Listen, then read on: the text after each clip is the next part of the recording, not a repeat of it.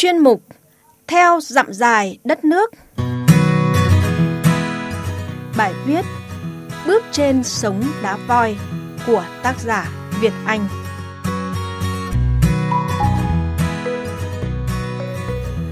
Quý vị và các bạn thân mến, ngỡ không cao mà không phải ai cũng lên được đến đỉnh phiến đá đen kỳ lạ ấy.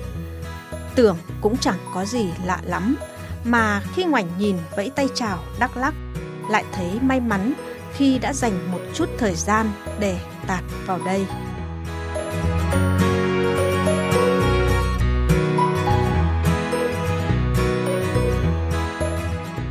Nằm nép dưới bóng đại ngàn Nam Trường Sơn, có một cái nhìn thoáng qua, đá voi mẹ quả thật vô cùng bé nhỏ.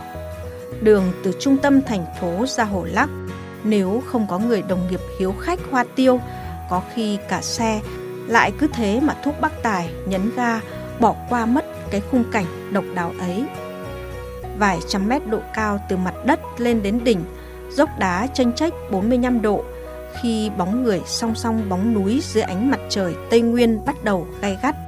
Đó hoàn toàn không phải là một cuộc dạo chơi, nhất là cho đám thị dân chân yếu tay mềm. Đá cổ ghề, nhưng có chỗ lại trơn tuột. Đá mang sắc xám lạnh lẽo, nhưng lại bỏng rẫy mỗi khi vô tình để chạm chân trần. Đá bề thế, nhưng mỗi phía bên rìa đều là một không gian bấp bênh, đủ làm chùn chân bất cứ ai không quen với độ cao.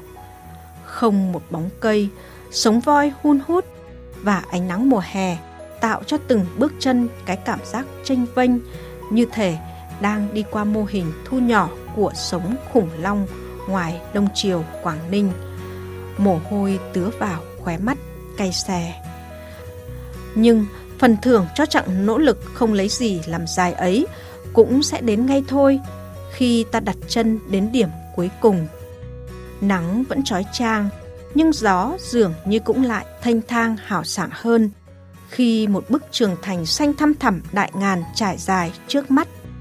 Quay trọn một vòng 360 độ, thu hết dáng núi màu trời tám hướng bốn phương, nhìn xuống những bóng người bé tẹo nơi chân đá.